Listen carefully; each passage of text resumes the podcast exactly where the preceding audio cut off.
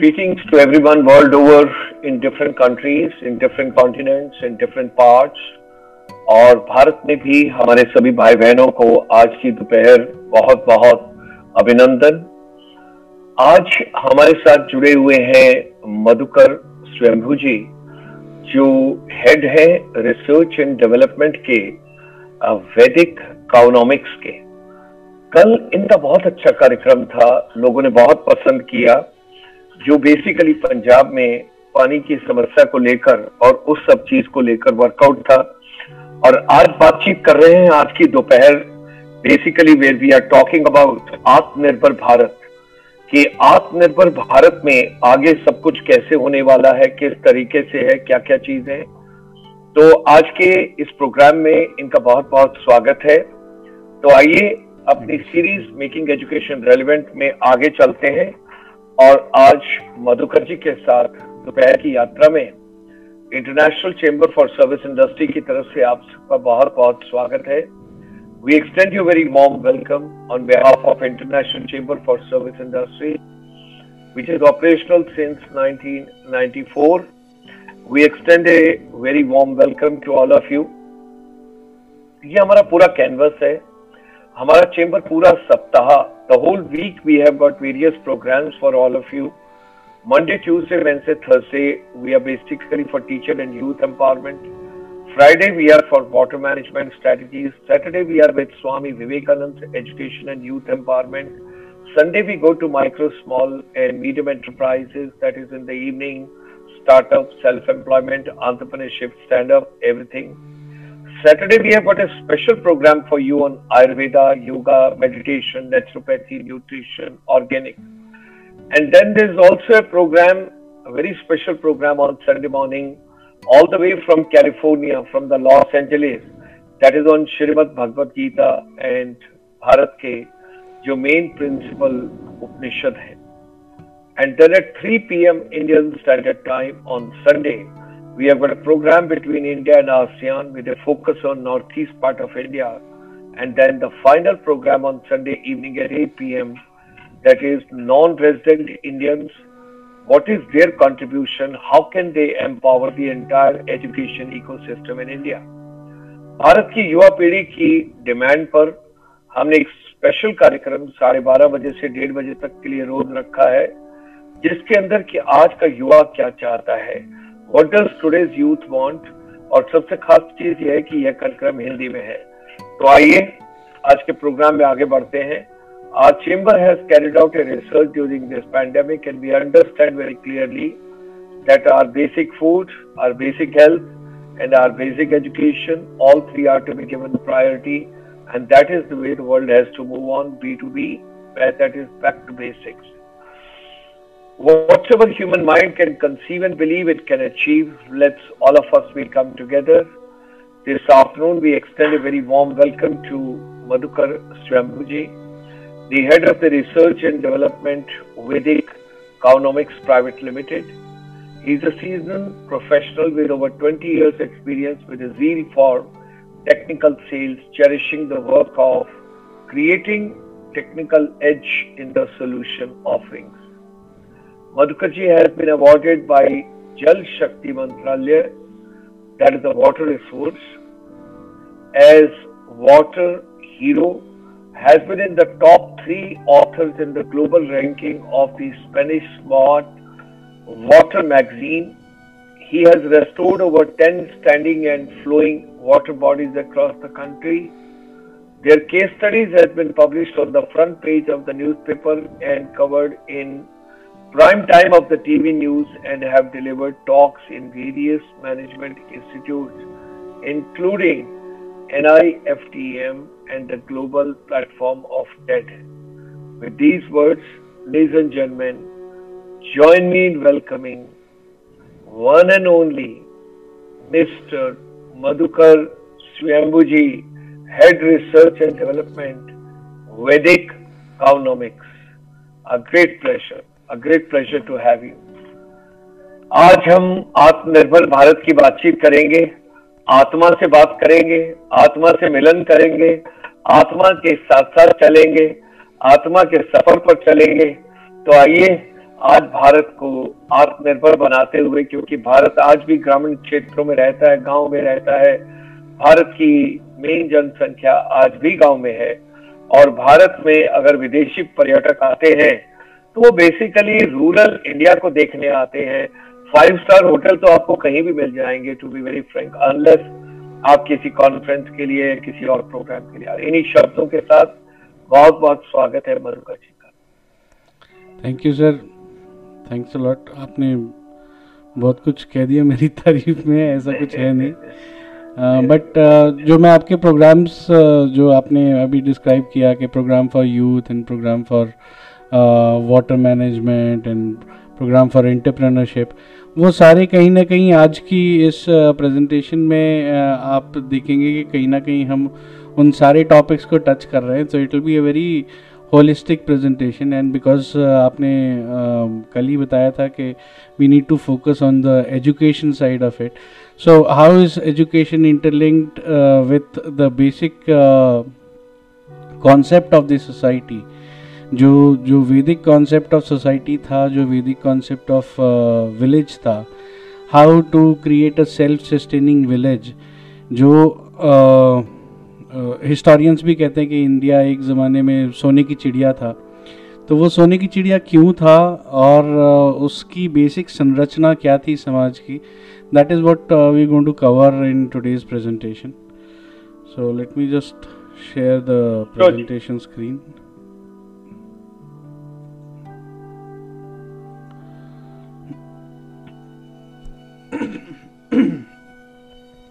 आ गया जी।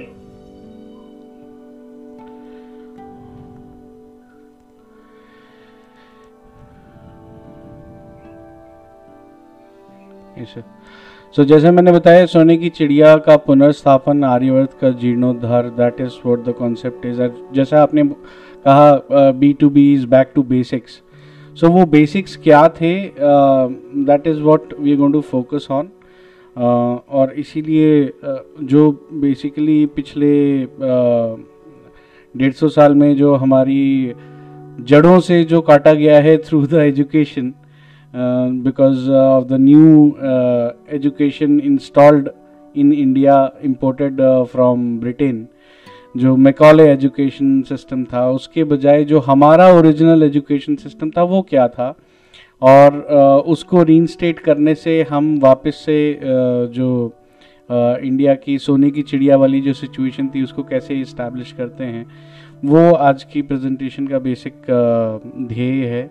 जो गोल है वो यही है कि अपने जड़ों से ही सीखे, जिससे कि जो नए पत्तों का जो विकास हो, वो ऐसा हो कि जैसा एक साइंटिफिक सोसाइटी को होना चाहिए वैसा हो और अब आने वाला जो समय है, वो वैसा ही हो जैसा कि एक समय था जब India was commanding about 75 percent of the global GDP तो वो कैसे होता था और इंडिया सोने की चिड़िया क्यों बना हुआ था? In spite of the fact के ग्लोबल गोल्ड माइंस में सिर्फ़ टू परसेंट इंडिया में है। Gold was the basic currency for exchange for for the for the entire for India and that is why global जो सोना था वो India पहुँचता था और इंडिया को सोने की चिड़िया का नाम दिया गया था। So we are going on to that only आज uh, जो एजुकेशन uh, सिस्टम है वो बेसिकली हम क्या कर रहे हैं कि जो चीज़ें ऑलरेडी इन्वेंट हो चुकी हैं, जो सॉल्यूशंस ऑलरेडी बन चुके हैं, हम उन्हीं को दोबारा से पढ़ते हैं, हम उन्हीं को एक तरीके से मेमोराइज करते हैं और जो हमारी मेमोरी है, उसका जो टेस्ट है, वो हमारा एग्ज़ामिनेशन सिस्टम है। तो जो हमारी जो ओरिजिनल शिक्षा पद्धति थी, जो गुरुकुल और विश्वविद्यालय की जो शिक्षा पद्धति थी, वो ये नहीं थी कि जो हो चुका है, उसे पढ़ो। वो ये था कि जो समस्याएँ हैं, जिनका समाधान नहीं हुआ है, उनका समाधान कैसे किया जाए? So it was a very practical approach towards education कि शिक्षा का जो ध्येय था, जो उद्देश्य था, वो था कि जो भी समस्याएँ हैं, उनका समाधान कैसे किया जाए। And that is why India was a very entrepreneurship focused country and a very innovation focused country तो जो हमारे इनोवेशंस थे, जिनको हम मार्केट में लाते थे, वो सारे इनोवेशंस की रिक्वायरमेंट अक्रॉस द ग्लोब होती थी और इस तरीके से हमारा व्यापार बढ़ता था और इस तरीके से सोना देश में आता था because gold was the exchange currency तो अगर हम अपनी ही बेसिक वैदिक संस्कृति की तरफ़ वापस जाएँ तो अब इस नए परिप्रेक्ष्य में उसका आधार क्या हो, वो वो सिस्टम को हम कैसे इमेलगमेट करें with our present education system so that we are able to reclaim the status which we commanded जबकि ग्लोबल जीडीपी का 75 percent was from India so हमारा जो वैदिक सभ्यता थी, जो हमारी वैदिक संस्कृति थी, उसकी जो मूल विशेषताएँ थी जो आज भी एग्जिस्ट करती हैं कि एक तो ये सबसे प्राचीनतम जीवित सभ्यता है जिसमें कभी भी एक एक कंटिन्यूटी है इसमें कभी ब्रेक नहीं आया राइट समाज की जो संरचना थी वो एक बहुत ही वैज्ञानिक संरचना थी। आ, हमारे यहाँ पे आ, आश्रम व्यवस्था थी। हमारे पास एक वर्टिकल एक्सपर्टीज़ का सिस्टम था जिसमें कि and everybody was choose to uh, was free to choose his profession and based on his profession he was uh, given a particular uh, kind of expertise. तो ज़ाहिर सी बात है लोगों के लिए ये आसान था कि जो हमारा पुश्तानी बिज़नेस है हम उसी को आगे बढ़ाएँ। इसीलिए जो फ्रेशर भी होता था उसके पास भी उसके पास अपनी प्रीवियस जनरेशन्स का नॉलेज होता था तो फ्रेशर कोई होता भी नहीं था। मतलब एक जैसे मान लीजिए समबडी इज़ अ ज्वेलर तो he would be jeweller in his last ten generations तो वो एक क्यूमुलेटिव नॉलेज जो है, वो नेक्स्ट जनरेशन को पास ऑन होता था at the time when they are entering into the business itself so five hundred man years का आप नॉलेज लेकर इंडस्ट्री में एंटर कर रहे हैं। Then the entire society entire lifestyle everything was very scientific and everything was very sustainable मतलब हमको जो प्रकृति और लाइफ साइंसेस हैं, उसके बारे में सबसे ज़्यादा नॉलेज मिलती थी। इस वजह से पूरी की पूरी सोसाइटी की जो संरचना थी, वो बहुत ही वैज्ञानिक थी। And we were a knowledge civilisation so knowledge civilisation का सबसे बड़ा फैक्टर ये था कि नॉलेज के लिए हमारे पास कोई वो सर्टिफिकेशन सिस्टम की ज़रूरत नहीं थी। इट वॉज़ बेसिकली शास्त्रार्थ मतलब आप यदि आपके पास ज्ञान है तो you get on to a discussion with somebody who is knowledgeable and whosoever wins will be considered more knowledgeable तो शास्त्रार्थ का एक सिस्टम था और uh, uh, तर्क का एक शास्त्र था पूरा तर्क शास्त्र। और जो शिक्षा प्रणाली थी हमारी वो बहुत ही सुदृढ़ थी। मतलब लॉर्ड मैकॉले ने जब 1846 में जो अपना स्पीच दिया था इन द ब्रिटिश पार्लियामेंट उसमें उन्होंने कहा था कि इंडिया का लेंथ और ब्रेथ मैं कवर कर चुका हूँ।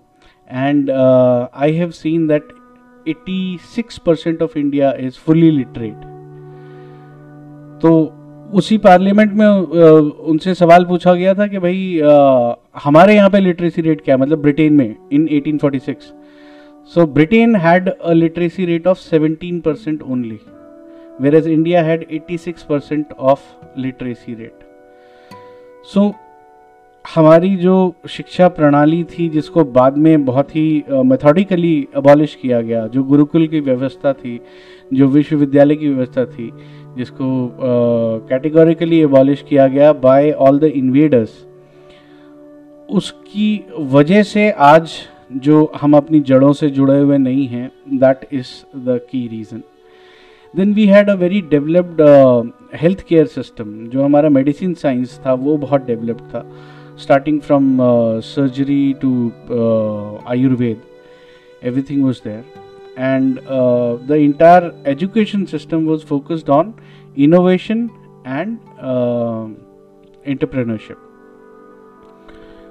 there was a lot of scope for inventions and innovations and discoveries in the basic education framework itself. और इस वजह से जो जो सस्टेनेबिलिटी थी that was an intrinsic part of the basic lifestyle तो ये कुछ बेसिक विशेषताएँ थी जो वैदिक सभ्यता की और वैदिक समाज की, जिसको हमको वापस से वोवन अप करना है in the modern lifestyle. And all these will actually lead to जो हमारा आज का टॉपिक है आत्मनिर्भर भारत, जो प्रधानमंत्री जी भी कहते हैं कि भारत को आत्मनिर्भर होना है सेल्फ सस्टेनेबल होना है। तो सुदृढ़ और समृद्ध समाज की संरचना करनी है। तो वो कैसे हो सकती है? उसके ऊपर आज हम डिस्कशन कर रहे हैं कि शिक्षा, चिकित्सा, नवाचार और उद्यमिता यानी कि इनोवेशन एंड इंटरप्रेन्योरशिप कृषि इज़ एग्रीकल्चर पशुपालन इज़ एनिमल हजबेंड्री एंड खाद्य प्रसंस्करण इज़ बेसिकली फ़ूड प्रोसेसिंग ये कुछ बेसिक पिलर्स हैं which we need to build in the smallest part of the entire administrative framework which is the village तो अगर हम हर विलेज में एक एक uh, स्वावलंबी समाज की स्थापना करें एक एक सेल्फ रिलायंट सोसाइटी का बेसिक फ्रेमवर्क तैयार करें तो passing on from one village to another village that the entire uh, country can be converted into a uh, Swavlambi and Atmanirbhar Bharat. We have about 6 lakh 80,000 villages uh, in the country. These are the smallest administrative entities uh, in uh, the country and if we start working on them it is number one easier to implement एक smart village बनाने में एक आदर्श ग्राम बनाने में आपका जो भी investment आएगा in terms of time efforts energy and money वो एक स्मार्ट सिटी की कंपैरिजन में अबाउट हंड्रेड टाइम्स कम होगा। But the framework has to be built up very intelligently so in case if you are looking at a macro scale at the country level एक uh, uh, हमको भारतीय समाज का जो मूल है जो जो स्मॉलेस्ट एंटिटी है दैट इज़ गाँव। और अगर हम हर गाँव में वो स्वावलंबन वो संस्कार और वो सुदृढ़ता अगर हम कायम करें तो उसके उसको एक्स्ट्रापोलेट करेंगे तो पूरा का पूरा कंट्री जो है वो आत्मनिर्भर हो जाएगा राइट सो so, जो जो बेसिक फ्रेमवर्क है जो आधारभूत संरचना है वो क्या हो that is very important to design So this was the basic design. Uh, this is inspired by uh, the the Vedic uh, times, जिसमें गाँव को तीन भागों में विभक्त किया गया है। एक तो गाँव जिनके पास जिसमें गाँव के सभी जो रहवासी हैं वो सब उसी में आते हैं। और उन सब का जो दायित्व है वो उत्पादन का है। चाहे वो उनके खेत हों, चाहे वो उसमें कुम्हार हों, चाहे बढ़ई हों या किसी भी प्रकार का जो भी उनका उपक्रम है, वो सबका उत्पादन गाँव का दायित्व है। फिर गुरुकुल एक बहुत ही इम्पोर्टेंट एंटिटी थी गाँव की संरचना में, जिसमें गुरुकुल का जो दायित्व था वो सिर्फ़ शिक्षा तक सीमित नहीं था। शिक्षा, चिकित्सा technology development innovation human resource development entrepreneurship development ये सारे के सारे विभाग जो हैं वो गुरुकुल के पास थे। And then there was a panchayat this is amalgamation of the modern day technique जिसके अंदर पंचायत के पास जो दायित्व होगा वो व्यापार और uh, प्रबंधन मतलब management of the village and development of the village का प्रभार या दायित्व जो है वो पंचायत के पास होगा। अब ये तीन एंटिटी साथ मिल के कैसे गाँव को ट्रांसफॉर्म करते हैं that is what we will discuss in the due course important इस एक जो बहुत uh, मज़बूत आधार था इस uh, पूरे समाज के uh, विकास का वो ये था कि शिक्षा और चिकित्सा ये दोनों के दोनों ऐसे तत्व हैं। जिनको मोनेटाइज नहीं किया जा सकता, जो कि सबके लिए ज़रूरी हैं। और ये एक तरीके से प्राइवेट या पर्सनल लाभ के लिए एजुकेशन इम्पार्ट करना या हेल्थ केयर का बिज़नेस करना या धंधा करना that was not the concept of the Vedic village the Vedic concept was के शिक्षा सभी को प्राप्त होनी चाहिए। इसलिए it was a commune system इसलिए it was free of cost it was rather social participation similarly चिकित्सा जो था वो भी क्योंकि लाइफ थ्रेटनिंग है लाइफ से रिलेटेड है इसलिए that was also not monetised चिकित्सा भी निशुल्क थी फ्री ऑफ़ कॉस्ट थी it was also a very noble profession तो ये होता किस तरीके से था?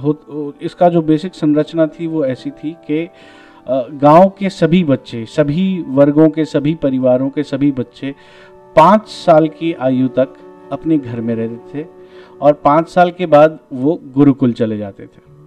तो सभी बच्चे बाय डिफ़ॉल्ट पाँच साल की आयु के बाद गुरुकुल में ही रहेंगे, वहीं शिक्षा प्राप्त करेंगे और वहीं जो जीवन का जो बेसिक मर्म है उसको समझेंगे। सो so, आश्रम व्यवस्था थी। पहले 25 साल आपको अपने ऊपर लगाने हैं। यानी कि पाँच साल की आयु तक तो आप घर में रहेंगे और उसके बाद आपको अपने लिए शस्त्र और शास्त्र दोनों शिक्षा प्राप्त करनी है। उसके लिए आप गुरुकुल जाते हैं। एंड गुरुकुल में बिकॉज़ गाँव के सभी बच्चे उसी गुरुकुल में हैं, वहीं रहेंगे, वहीं पढ़ेंगे, वहीं खाएँगे, पिएँगे। तो गाँव का जो दायित्व था उत्पादन का, उस उत्पादन में से एक हिस्सा वो गुरुकुल को देते थे। और गुरुकुल को देना एक सामाजिक दायित्व भी था और प्रॉफिटेबल भी था लोगों के लिए, क्योंकि हर घर का बच्चा वहीं पढ़ रहा है। तो आप अपने घर के बच्चे को अगर खाना दे रहे हैं तो आपको उसमें कोई आपत्ति नहीं होती थी। और दूसरी चीज़, गाँव में कोई भी बीमार पड़ता था तो जो औषधालय था, जो चिकित्सालय था, जो रुग्णालय था that was there in gurukul only that was a gurukul's responsibility तो हर बीमार जब बीमार पड़ेगा तो वो गुरुकुल ही जाएगा, वहीं उसकी चिकित्सा होगी। तो it was a kind of a health insurance as well तो इसीलिए लोगों को अपनी उपज का एक हिस्सा गुरुकुल को देने में कोई भी आपत्ति नहीं होती थी। It was a commune system and gurukul में जो पढ़ाने का सिस्टम था, वो ऐसा था कि पॉपुलेशन कितनी भी बढ़ जाए, गुरुकुल में कोई समस्या नहीं खड़ी होती थी बिकॉज़ गुरु जी अपने आठ शिष्यों को पढ़ाते थे। और वो आठ शिष्य अपने अपने ग्रुप में आठ शिष्यों को पढ़ाते थे। So it was uh, the the education was imparted in a phased manner कि हर टेंथ का बच्चा नाइन्थ के बच्चे को पढ़ाएगा नाइन्थ का बच्चा एट्थ के बच्चे को पढ़ाएगा एट्थ का सेवन्थ को पढ़ाएगा। तो गुरुकुल की व्यवस्था ऐसी थी कि स्केलेबिलिटी थी उसमें। आप आज जो शिक्षकों की कमी है वो सिस्टम पहले नहीं था। तो बहुत ही अच्छी एक संरचना थी जो कि बहुत ही साइंटिफिकली बनाई गई थी। जैसे मैंने आपको बताया कि आश्रम व्यवस्था थी 25 साल आप अपने ऊपर खर्च करेंगे अगले 25 साल परिवार के ऊपर उससे अगले 25 साल समाज के ऊपर और उससे अगले 25 साल संन्यास।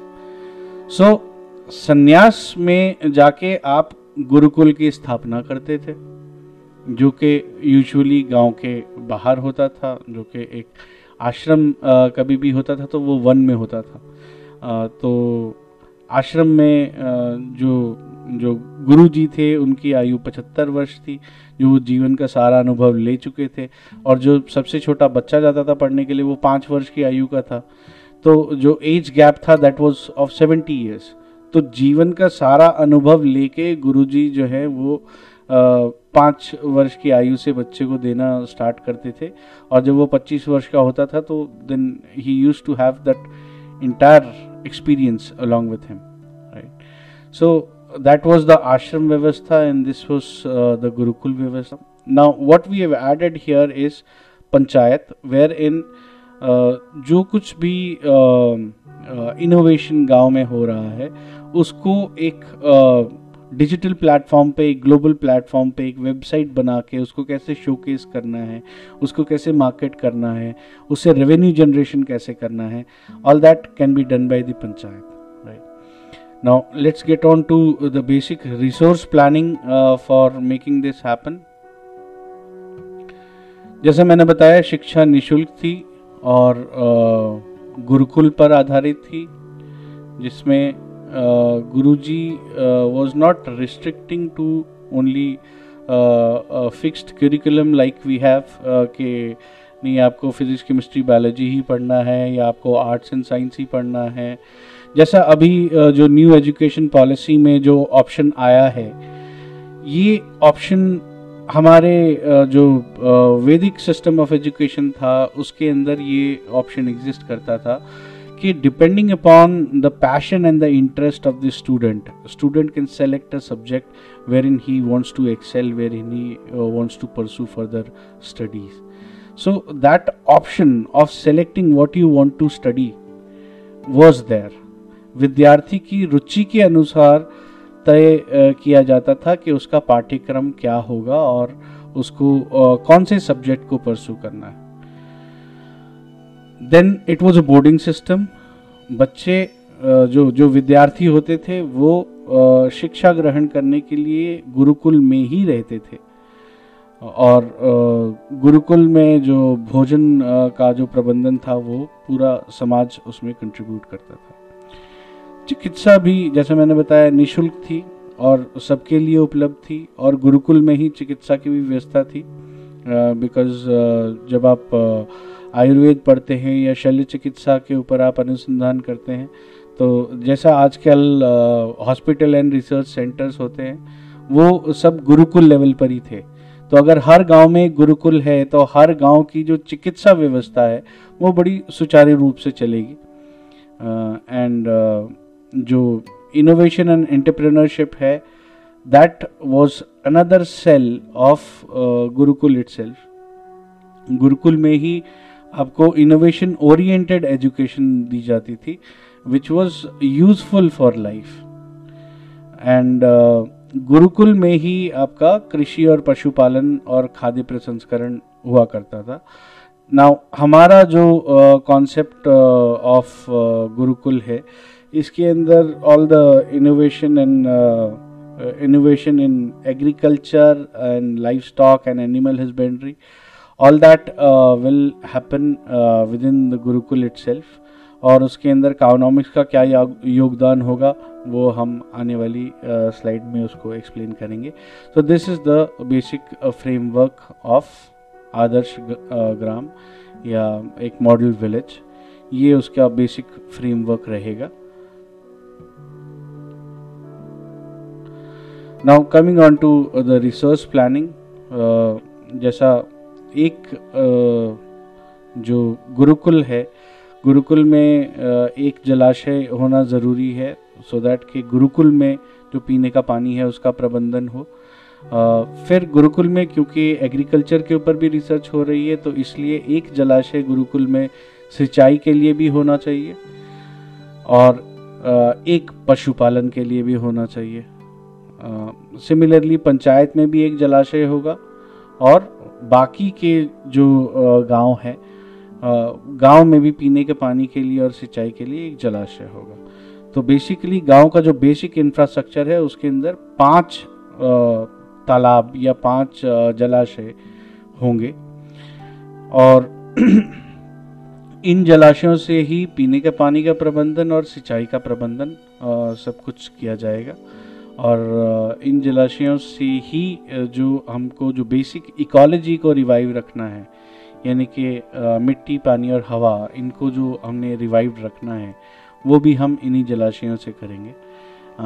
देन पेड़ों का होना मतलब agro forestry and as well as forestry that was very very important और uh, जो आपने जो पाँच तालाबों की जो बेसिक रिसोर्स प्लानिंग की है, हर तालाब के पास कुछ select species will be planted जिसके अंदर नीम, बरगद, तुलसी, बेल, आंवला, गिलोय आदि अलग अलग टाइप के जो वेजिटेशन हैं, वो इस हिसाब से प्लान किए जाएँगे कि जो अक्वा इकोलॉजी है, उसको रिवाइव रखा जा सके एंड विद इन गुरुकुल आपको जो जो आपका चिकित्सालय है जो आपने हेल्थ केयर की अरेंजमेंट करनी है uh, उसके लिए आपके पास इनफ रिसोर्सेज रहें।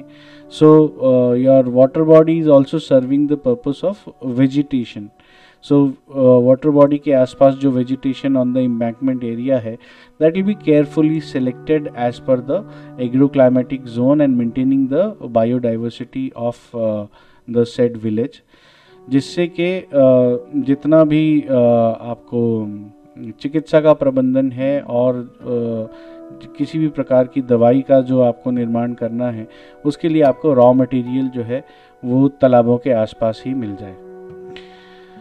खेतों में जो खेत लोगों के हैं, उनके अलावा बिकॉज़ गुरुकुल में आप एग्रीकल्चर पे रिसर्च कर रहे हैं तो वहाँ पे भी एक खेत का होना आवश्यक है। फिर एक गोचर के लिए बिकॉज़ आप, आपने जो भी पशुपालन किया है, उसके लिए आपको जो फॉर्डर चाहिए, जो आपने खाने का बंदोबस्त करना है, वो भी आपको उगाना होगा तो इसलिए गोचर के लिए भी एक खेत का होना आवश्यक है। और सिमिलरली पंचायत की पास भी एक खेत की ज़मीन होनी आवश्यक है बिकॉज़ पंचायत को जो जो डेवलपमेंट करना है जो जो एंटरप्रेन्योरशिप हब है और जो अपना प्रोजेक्शन करना है to the international market through the website वो सारे काम भी पंचायत को करने हैं। तो जो निजी खेत हैं, जो ग्रामीणों के अपने हैं, जो रहवासियों के हैं, उसके अलावा तीन खेत और आवश्यक हैं, जो कि एक पोर्शन गुरुकुल में होगा, एक गोचर के लिए होगा और एक पंचायत के लिए होगा। अब ये जो पशुपालन आपने किया है, ये पशुपालन से आपको गाँव के लिए, पूरे गाँव के लिए बिजली और ईंधन, यानी कि फ्यूल एंड इलेक्ट्रिसिटी, दोनों का बंदोबस्त होगा बिकॉज़ जो आपका एनिमल हस्बेंड्री का वेस्ट है, जैसे cow dung in cow urine all that will go into the biogas plant और बायोगैस प्लांट से जो आप मीथेन एक्सट्रैक्ट कर रहे हैं that will act as a fuel for so आपका जो खाना पकाने के लिए जो फ्यूल है that is being generated locally in the village itself and it is free of cost for the entire village and similarly from from the same biogas plant itself you can add another machinery for generation of electricity so पूरे गाँव के लिए electricity भी free of cost generate होगी। And apart from that whatever are the street lights के लिए जो आपको uh, सार्वजनिक स्थानों के लिए जो इलेक्ट्रिसिटी चाहिए that can be a solar electricity तो इस तरीके से पूरे गाँव में आपने ईंधन का बंदोबस्त कर दिया पूरे गाँव में आपने इलेक्ट्रिसिटी का बंदोबस्त कर दिया आपने एजुकेशन एंड हेल्थ केयर को फ्रीली अवेलेबल कर दिया फॉर द इंटायर विलेज और जो गाँव है, वो अपने आप में एक सेल्फ सस्टेनिंग यूनिट की तरह से बन गया wherein the village has no provision for seeking any help from outside of the village it is completely self sustainable village and it is profitable so panchayat का काम है to create the global market for the village gurukul का काम है for avoiding for providing education health care innovation and entrepreneurship to the entire village and जो पूरा village है, उनका जो दायित्व है that is to focus on the production of whatever is their natural skill set और उसी को फर्दर आप इम्प्रोवाइज करते जाएँगे, उसी को इनोवेट करते जाएँगे and you will take it to the higher levels so this is uh, how uh, the entire structure will get created. Cownomics का रोल यहाँ पे ये आता है कि जो हमने जो पाँच जलाशय जो सेलेक्ट किए हैं जिन जलाशयों को हमने यूज़ करना है for revival of the native ecology वो काम आ, हम करते रहेंगे। जब मिट्टी पानी और हवा ज़िंदा रहेंगे तो आपकी पूरी आ, जो आ, agriculture or animal husbandry है it will be free from all the diseases all the pests and uh, all the uh, जो अनप्रडिक्टेबल वेदर की वजह से जो प्रॉब्लम्स होती हैं वो सारी प्रॉब्लम्स आपकी लिखाई सॉर्ट आउट हो। जाएँगी। वीडियो थोड़ी है। सो so, जो जो बेसिक स्ट्रक्चर था पूरे कंट्री का वो ऐसा था कि उत्पादन गाँव में होता था शहर जो थे वो बाज़ार थे और इसमें अब अब वैश्विक बाज़ार और ऐड हो जाता है through internet so this was the structure which can be restored wherein the producer will be the village and market place will be the urban area and we will add to the global market through internet so this is the complete structure of a self-sustainable uh, village leading in turn to आत्मनिर्भर Bharat because अगर हर गाँव अपने आप में आत्मनिर्भर होगा तो ज़ाहिर सी बात है when you extrapolated to the country level पूरी की पूरी कंट्री अपने आप में आत्मनिर्भर भारत होगी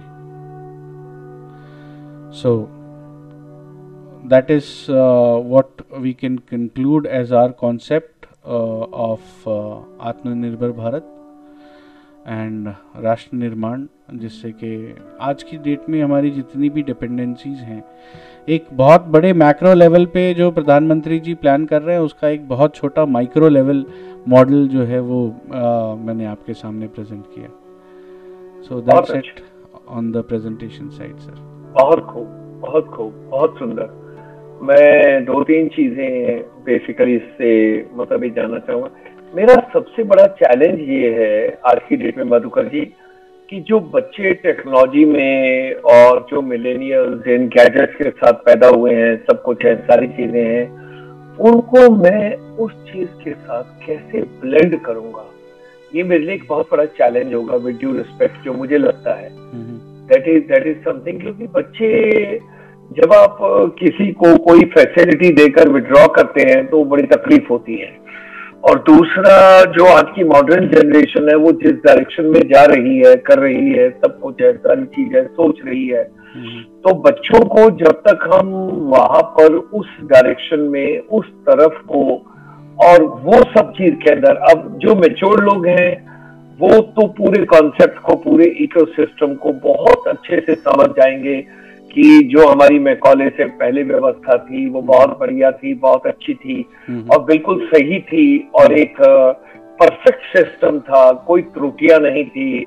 और शिक्षा प्रणाली ले लो चिकित्सा प्रणाली ले लो आपका गुरुकुल ले लो आपकी नालंदा ले लो तक्षशिला ले लो विक्रमशिला ले लो कुछ भी ले लो। अब जैसे मैंने कल मैं किताब पढ़ रहा था तो मुझे पता लगा कि जो राजा अशोक थे कालिंगावार के बाद जिन्होंने बुद्धिज्म को प्रमोट किया सारा कुछ वो चौबीस भाषाएँ जानते थे। और फिर ये मैंने कल पहली बार क्योंकि पढ़ने का समय मिला नहीं तो कभी मिला ही नहीं कि शिवा कि शिवाजी ने अपने टाइम में 400 किले बनाए थे। जी। 400 किले। जी। अब ऐसी बहुत सारी नई नई चीज़ों का जो मतलब बेसिकली पता होनी चाहिए। जी। लेकिन कई चीज़ों का नहीं पता होता। जब आप उससे जुड़ना चाहते हैं तो आपको पता लगता है जो यंगर जनरेशन है जो आज बिल्कुल आगे टेक्नोलॉजी के साथ और इन सब चीज़ों के साथ बढ़ चुकी है आगे जा चुकी है तो मेरे हिसाब से स्मार्ट सिटी की बजाय स्मार्ट विलेजेस का और एक इको सिस्टम में पूरे में उसको फिट करके कि जिससे सभ्यता भी बचे कल्चर भी बचे संस्कृति भी बचे चीज़ों का सदुपयोग भी हो हमारा इको सिस्टम भी ठीक हो बच्चे भी उसमें खुश हो।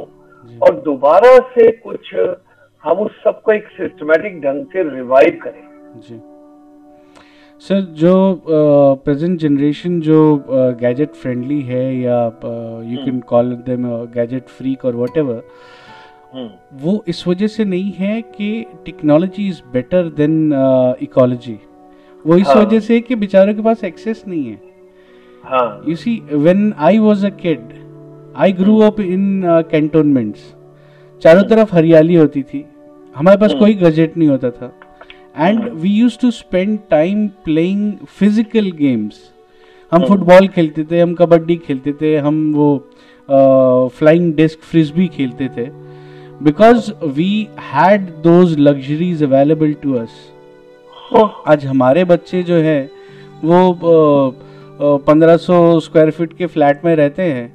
और हम्म। वो दसवें फ्लोर पे और अठारहवें फ्लोर पे रहते हैं। प्ले ग्राउंड तो उनके लिए लग्जरी है वो तो अवेलेबल ही नहीं है right so it is not that they have become prone to the gadgets because they that is the best possible option it is only because the better options in life are not available to them मैं अपने बच्चे को लेके जब uh, कहीं outskirts में जाता हूँ या जिम कॉर्बेट जाता हूँ या whenever we have time to spend with each other we always move out of Delhi and when we move out of Delhi my kids don't even look at the gadgets they are very happy जब uh, हम कहीं Rajasthan side में जाते हैं तो sand dunes पे खेलने में उनको बहुत मज़ा आता है बिकॉज़ वो उनके लिए लग्जरी है। वो ऑप्शन अवेलेबल नहीं है इस वजह से they they get more confined into the gadgets so you feel that they'll be able to adjust they will be able to blend they will be able to adapt they would uh, they, they would rather uh, enjoy it even uh, more than us because they have okay. never uh, gotten access uh, we feel nostalgic when we get that environment uh. but uh, for them it will be a new experience altogether okay thank you Madhukar ji अब इस यात्रा में भी हम आगे चलेंगे आप जो भी आगे इसमें सोचेंगे ताकि हम समय टू समय बच्चों को भी प्रेरित करते रहे शिक्षा के माध्यम में जो लोग जुड़े उन्हें भी प्रेरित करते रहे हम्म। नई एजुकेशन पॉलिसी में ये पूरे इकोसिस्टम में कैसे ब्लेंड होगा उसको भी लेते चलते रहे हम्म। और इसको रोज़मर्रा की ज़िंदगी में कैसे उतारे उस इकोसिस्टम में कैसे लेके आए उसके बारे में भी और कल आपने बड़ी अच्छी चर्चा की थी पंजाब के बारे में, और खासकर आपने जल के बारे में, पानी के बारे में तो उस यात्रा को भी आगे लेकर चलना है। इन्हीं विचारों के साथ आपका बहुत बहुत धन्यवाद, और आप अपनी आगे की तैयारी कीजिए कि इन सब चीज़ों को आगे हमने कैसे पारदर्शित करना है एक्सप्लेन करना है डिस्प्ले करना है पैकेज करना है, और इसको कैसे डिलीवर भी करना है आगे। तो इस यात्रा को हम आगे लेके चले। परफेक्ट इन्हीं शब्दों के साथ आपका बहुत बहुत धन्यवाद और आपके बहुमूल्य समय का बहुत बहुत धन्यवाद थैंक यू मधुकर जी बहुत बहुत शुक्रिया।